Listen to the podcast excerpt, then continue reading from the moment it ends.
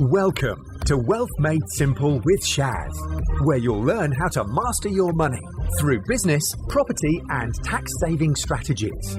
Your host has collectively helped his clients make tens of millions of pounds in additional profits through these strategic approaches to business. Introducing Shaz Nawaz, an award winning chartered accountant, property tax expert, entrepreneur, and property investor. The service accommodation is, is broken into two different sections, yeah? For most people, they have to use the rules called furnished holiday lets. And I'll talk to you about the other one in a second. And these are properties that you, you usually find in Cumbria, Somerset, Devon, Cornwall, Peak District, that type of stuff, okay? Where people have a home or a house or a property that they rent out for a certain number of weeks in a year and the other time they use it for their personal purposes. Eh? There's a furnished holiday let. Those are, that's the basic criteria for service accommodation. I'll share the other one in a, in few seconds you. So in order to qualify, and if you qualify for service accommodation using a furnished holiday let, it's treated as a trade. It's not a trade, but it's treated as a trade. Any income you make, you make pension contributions, you claim capital allowances, you claim entrepreneurs relief, business asset disposal relief, yeah? You can claim uh, land remediation relief, you can claim all the allowances we've talked about in the last two days, yeah? As long as you meet the rules for, for, for service accommodation. For entrepreneur, that one, 10% is, Of a million, yeah. should I, okay, should I cease the trading within two years? No? Okay. That was if you have one house that you want to sell, you got a big gain, you think, I don't want to pay the tax, okay? Then you can run it for SA for two years and then, then sell it. Oh, okay. That, that's that. In order to qualify as service accommodation on the basic model, you have to make the property available for commercial letting, on page number 216, for 210 days. So you've got to actively market it for 210 days.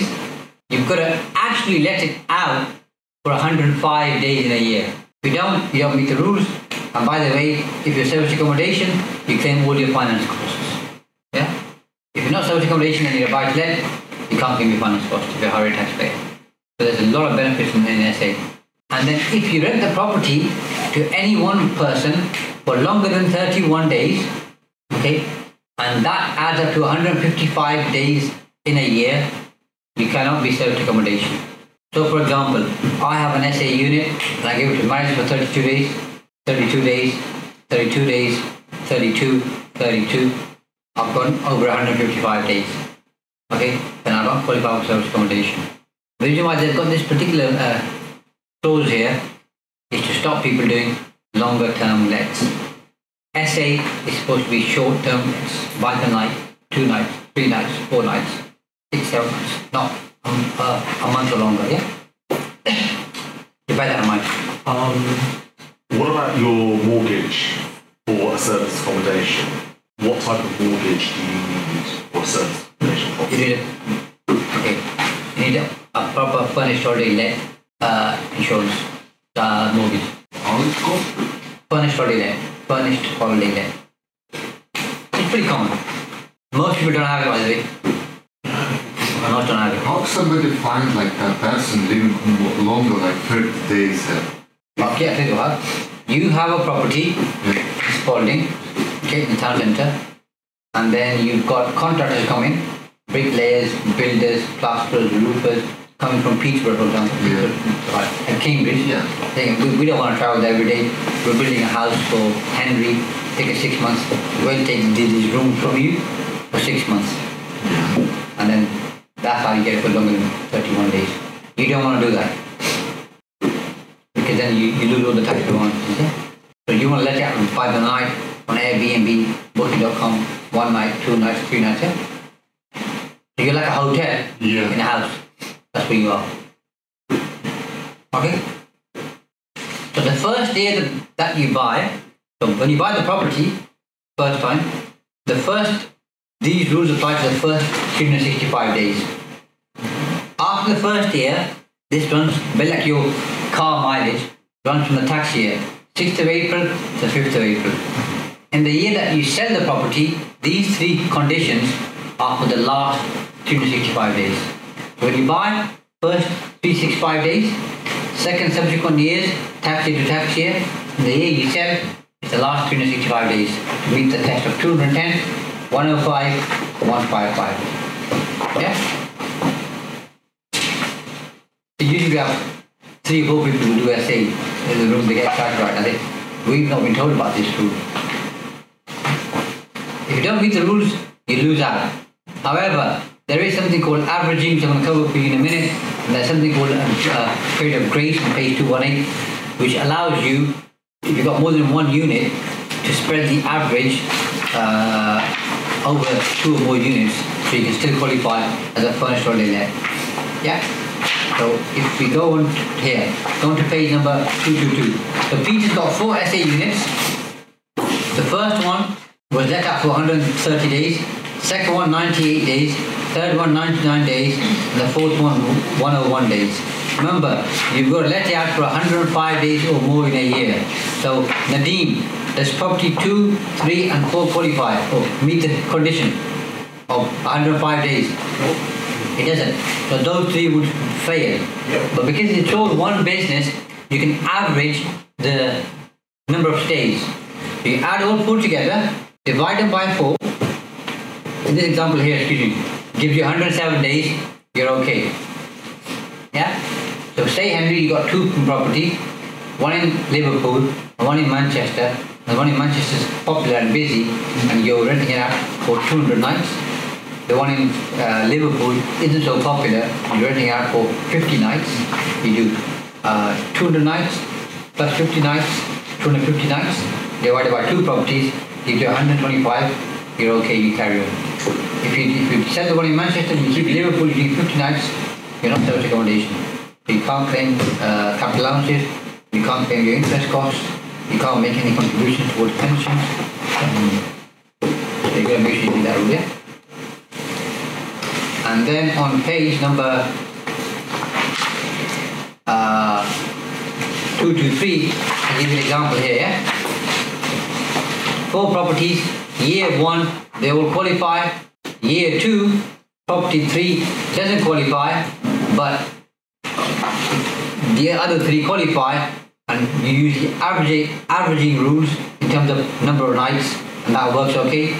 Year three, three property three doesn't qualify, you can use one year period of grace, one year you can skip, use the period of grace. Year four again, you can use one year period of grace. Yeah, so even though property three doesn't qualify in year two, year three, year four, because the other properties do, and you use the averaging rule, that qualifies too. But only works if you've got two or more units. One unit, you have a problem. Mm-hmm. Now the other SA is where you're doing proper SA, where you're not just offering uh, a room, but you're offering additional services. Then you're a proper service apartment, okay? And those other services I have listed for you. Just quickly find those here. Okay, look at page 227. So if you offer meals out, trips out, so if you offer meals, breakfast, possibly lunch, dinner, trips out, barbecue facilities, you've got a website, you've got a swimming pool, you've got games and sporting activities, you get a welcome pack, uh, a personal welcome on arrival, facility for accommodating pets, facilities for children. The more these that you have, the more you're lending itself to being a proper service accommodation business.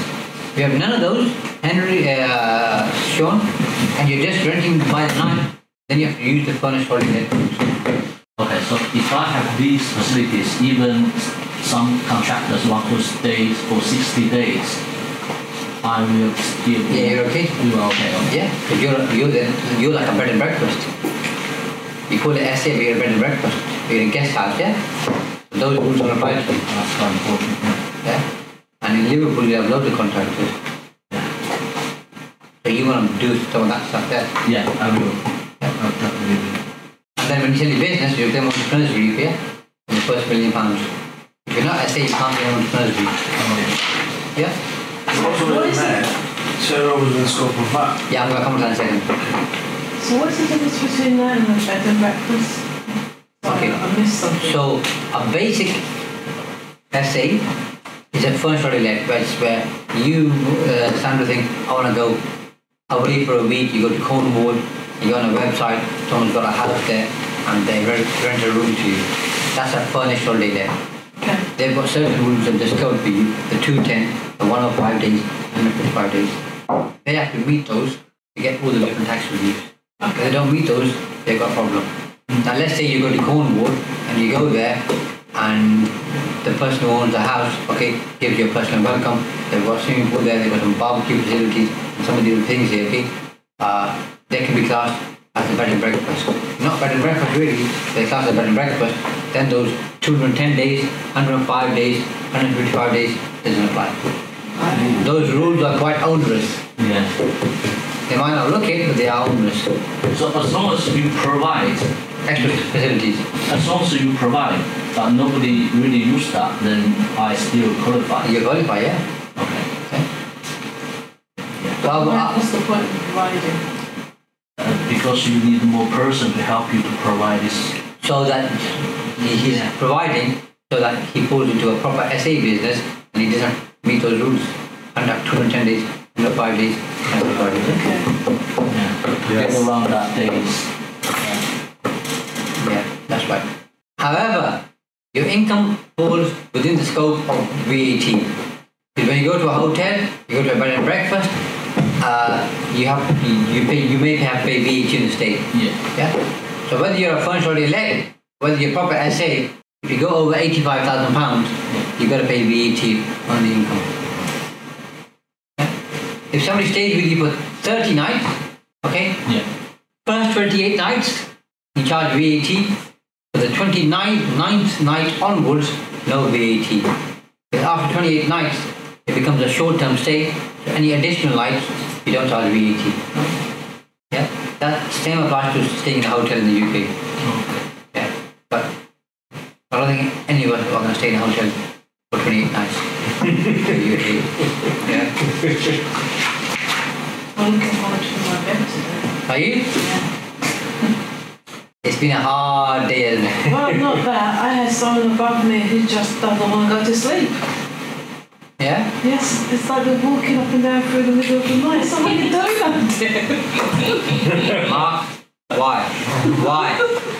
Why did you do that, Sandra? I just wanted to keep on the wall the whole weekend. It was to keep you on your toes. See. I was watching the end of Fast and the Furious. Yeah. My favourite He movie. started with one and ended up watching all nine in one go. And then came straight here. And then I paced around in my room. You thought he was riding a new Lamborghini. Yeah. While riding a horse. Yeah. If you are service accommodation, you can use something called the tour operators margin scheme for VAT purposes. Especially if you're doing rent to SA. What that means is you don't pay VAT on the total night stay, you only pay VAT on your margin. Let me give you an example. Marius has got four properties, okay, that he rents out to Sean. Okay, Sean, and you charge Mar- Marius 20% commission to manage those properties, as I say, could be 25% or whatever. You charge £100 per night uh, to anybody who stays there. And your turnover is more than 85 grand. That £100 includes VAT, which is £16 VAT.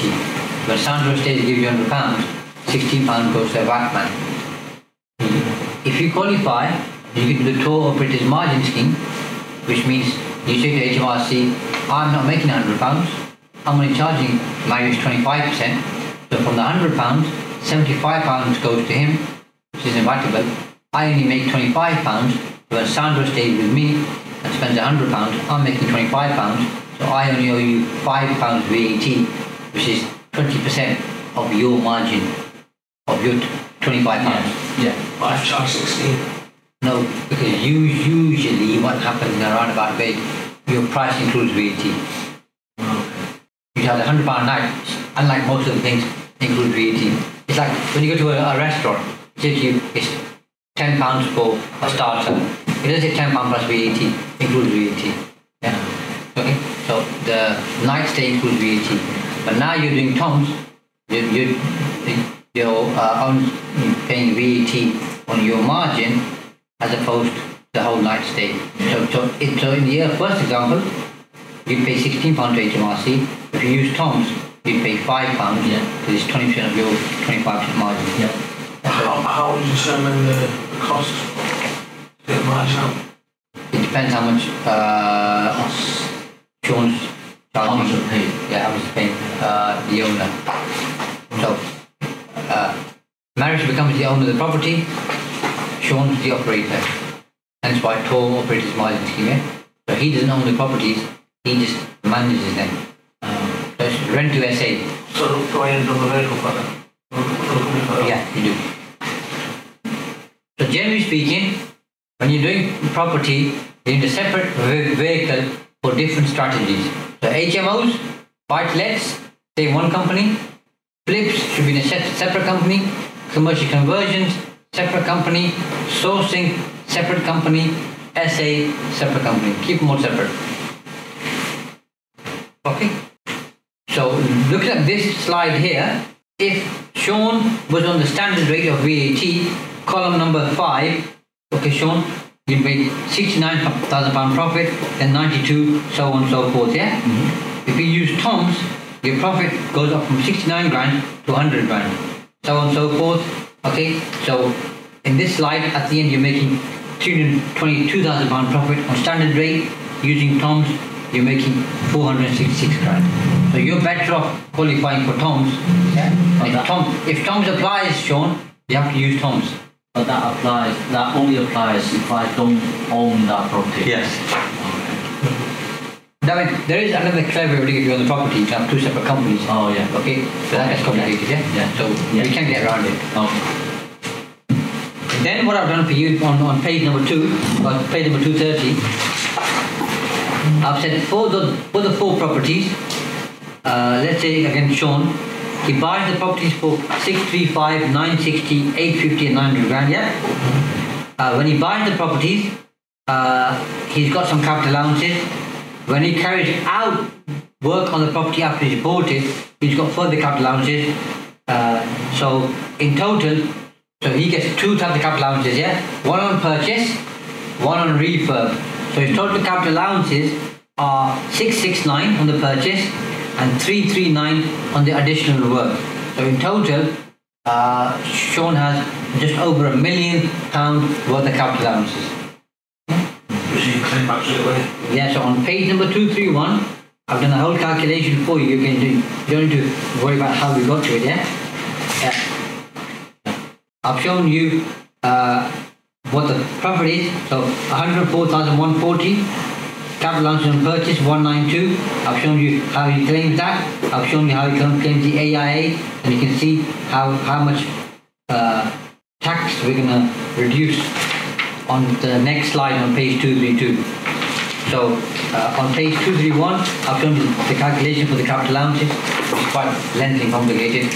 In year three, I'm showing you how much tax he's going to pay after TOMS and capital allowances. And to make it really simple, and again, I won't go into detail because those people who SA get excited about this because it means more to them. Because you guys aren't doing SA, we don't worry about it too much. But uh, I've shown you here by having four, uh, one, one, two, three, four different units, claiming capital allowances and using TOMS, okay? Uh, Sean is going to be able to save £263,000 in tax over one, two, three, four, five years. Five years, that's 50 grand a year on four SA units. And if you look at the income on page number two to nine, okay, it's not that high. So mm. it's not big business. To do 300 grand in SA on five properties, it's not big money. So all the five, pro- oh, all the four, pro- five, Four properties, four properties under the same LLP. same LLP. Yeah. Okay. Now if we go on to slide 233, this gets where it gets interesting. Uh, Sean saved all that tax. Because he, he's making more, quite a bit of profit, he can further pay £40,000 into his pension from his LLP okay, to towards his SSAS and reduce his tax even more. If Sean hasn't made the contribution from the last four, three years, he can contribute those two, which is 40,000 times three, 120,000, okay, and pay that towards his SSAS and reduce tax even more. So if you've made no pension contribution, Sean, and you do service accommodation, and you claim capital allowances and TOMS, and you do uh, SAS, in this example here, okay, your tax saving is going to be 391,000. Big. Can I use SSAS to buy residential property No. which will be converted to social accommodation? No. But I, but I can I can buy ready-made ser- service accommodation. Now, when you put social accommodation into uh, uh, SSAS, because it becomes a trading activity, uh, they're not going to allow it. Uh, oh yeah. They want you to, they don't want yeah. trade. Yeah. They want you to trade, yeah? Yeah. Um, when, so when you're going out to, but you can then, once your mortgage term is over, say, right, I want this to be a holiday let and apply for a fully furnished um, service. Um, You can, but you can't move it into a SSAS. Uh, because SA is a trading business and SSAS isn't a vehicle to use for trading businesses. You can hold commercial property, but you can't run a business to it. Cut the SSAS. If you think about it, what would we all do? We'd all start a SSAS and start a business to then pay no tax. Yeah. But couldn't the SSAS buy a property and then lease it to the operating company? Yeah, yeah, do that. Yeah. The SSAS could buy a commercial property and lease it to an operator. You can do that. yourself. You can yourself, yeah? yeah. You can do that. Now, slide two, three, four, and again, I covered this up, I covered this for you uh, when I did the LLP example. So once uh, Sean does the LLP, claims capital allowances, once he's used up all the capital allowances, slide two, three, four, he can then incorporate. When he incorporates, he claims Section 162 incorporation relief, pay no capital gains tax on the value of his properties. Because he, set up as an LLP, no SDLT to pay. And when, the, when he transfers the properties from the LLP into a limited company, he gets the uplift in the base cost. Remember over here we showed that example, bought the property for 3 million, market value 5 million, transfers them into a limited company, and the new price is 5 million, yeah? So now, okay, you remove the capital gain for the five years you held the, LL, the, the, the SA business in the LLP by incorporating, yeah? Yeah. But even more tax saving when you sell someone in the future, yeah? Shaz, this is the question I think I was trying to ask. If you've got like a buy-to-let mortgage, Yeah. two-year fixed, comes to the end of the fix, you want to do service accommodation, you then apply for a FHL. FHL, Yeah. furnished holiday let. Yeah. How long are those mortgages normally? Are they, or can be five-year fixed or three-year fixed, whatever you Yeah, want? that's right, yeah. Okay, and then you start with service accommodation. It's a trading company though, If you meet the rules. if you meet the rules. Yeah. Is that property at that moment in time, should it be in an LLP? No, if, if you're just having one. No. But if, you- if you think, I'm going to have five, six, seven, eight of these in this. Yes. Put them into the LLP because this is coming on to what we would you were advising me outside. Claim all the capital allowances, Yeah. then incorporate it into the limited company. Mm-hmm. That's that could work. Yeah. But that only applies if And it would work in Harley Street, especially. but that Or only anywhere around there. Because people are going in and out of London all the time. They don't want to pay £200, £250 a night to stay in a hotel. So service accommodation is very popular in London. You've got restrictions for how many nights you can rent out based on the different councils. So you have to work that out. But Yeah. yeah. But, but if Mark decides to continue investing in service accommodation, he can keep those properties still in the LLP Yeah, yeah, keep, keep until you until you stop and use the full capital allowance. Yeah. Yeah. Well, this is the other question. When you say we are using up the capital allowances, what are we actually? Is that based on that chart? Yeah, yeah, that's right. So that's is there a maximum? There's a maximum allowance for each of your capital allowances. The maximum allowance is the amount of money you spend on refurbishing the property plus whatever allowances we could, uh, claimed for you, identified when you bought the property at the start. That's the maximum. So the total cost is the maximum. Okay. Big figure. So page number 235, and mean, we don't cover this because I already did this for Sean with the example on the board, okay? I just go through, okay, what happens in terms of the uplift in base cost for incorporation. So the property in this example, bought for 3.345 million, okay? Uh, capital spend number was 791 grand, so the total cost to Sean is 4.136 million, current market value is 5.2. If he sells the property right now, he's going to make uh, a uh, a million quid, you've got to pay 297 grand tax. If you move them into a limited company, the new cost is the current market value, so no tax to pay on that gain. Thanks for listening to Wealth Made Simple. You can follow and contact Shaz on the Facebook pages Entrust Property Tax and The Profits Wizard. You can also find Shaz on LinkedIn, YouTube, and Instagram. Alternatively, email him at shaz at aa-accountants.co.uk. Build your wealth by mastering money.